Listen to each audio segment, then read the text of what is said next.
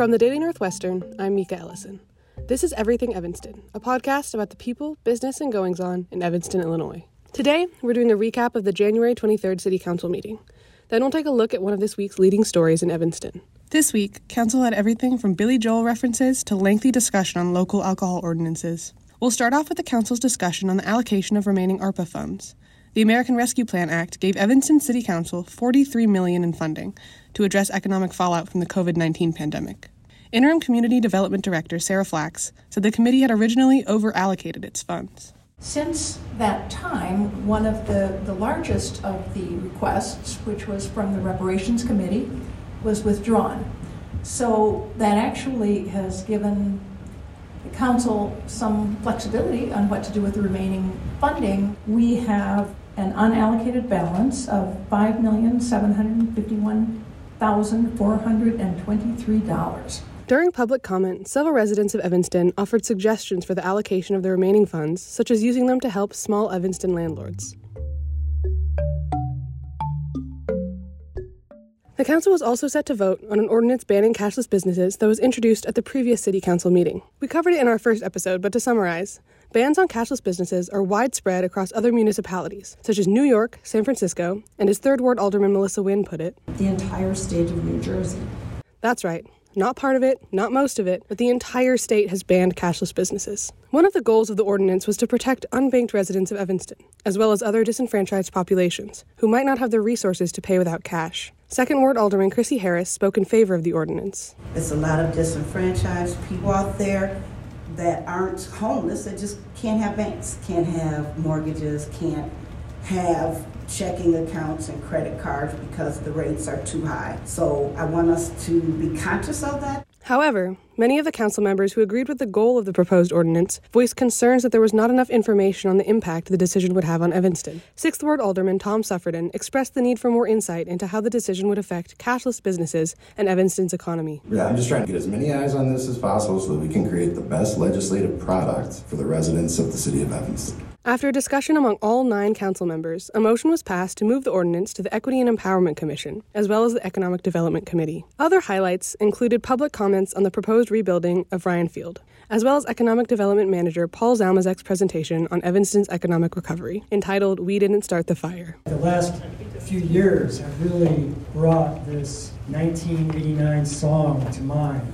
And forgive me because you'll have this earworm in your head for the next five minutes. A discussion took place on the city ordinance prohibiting public possession of an open container of alcohol. Eighth Ward Alderman Devon Reid argued that the current ordinance could be amended. Taking a bottle of wine and you're leaving Wine Goddess, and maybe there was a tasting event and you opened your bottle, you'd be allowed to walk down the street. Sergeant Scott Sofier, a member of the Evanston Police Department, answered questions from council members and explained that the police department uses the ordinance to enforce laws against public intoxication. The council voted to pass an amended version of the alcohol ordinance for introduction to council, meaning it will be on the agenda at the next meeting. Make sure to tune in for the next city council meeting, the week of February 13th, 2023. Up next, Selena Kuznikoff brings us a story from this week.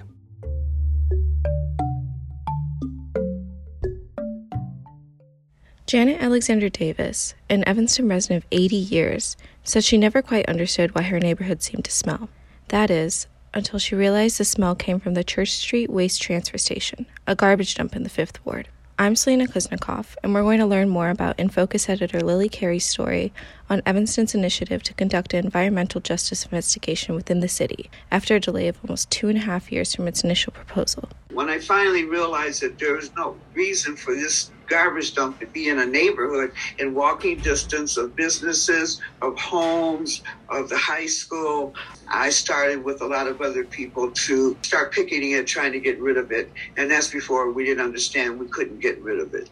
The waste transfer station is still up and running in the Fifth Ward, despite the proven negative impact on air quality levels in the surrounding neighborhoods, which are predominantly black. Evanston residents, specifically those living in historically redlined neighborhoods, have faced disproportionate health inequities for decades. A lot of times people don't know that we have rights that we don't really use, or we have a way that we can solve things within our own community if we just understood what was going on. The city seeks to amend these inequities by launching an environmental justice investigation, Mayor Daniel Biss said the purpose of the investigation is to provide the city with a roadmap and benchmarks to achieve environmental justice and map data on environmental inequities by using a geographic information system mapping tool. I don't have clarity on how long it will take, so I think what's important is for us to get moving as quickly as possible to make sure we have a solid, thorough professional plan in place and that we actually start to execute. The city worked with Environmental Justice Evanston, or EJE, a branch of local environmental advocacy group Citizens Greener Evanston, while planning its investigation. EJE co chair Jerry Garl said many of the inequities she discussed with other chair members are based on a lack of public engagement in the black community about decisions that are being made by the city and developers.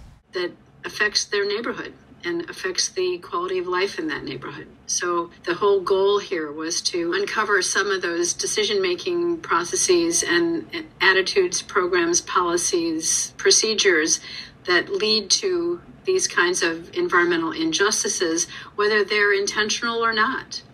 The 2022 Evanston Project for the Local Assessment of Needs report said Fifth Ward residents face more adverse health effects than residents in most other parts of the city.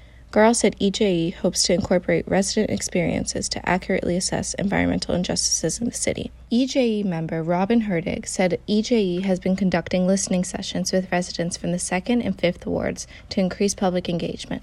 We, we want to hear from those residents of Evanston who aren't typically heard from. And that's, you know, our black and brown, our underserved communities. So that's who we seek out for these to make sure that they have a voice and that we're documenting that voice.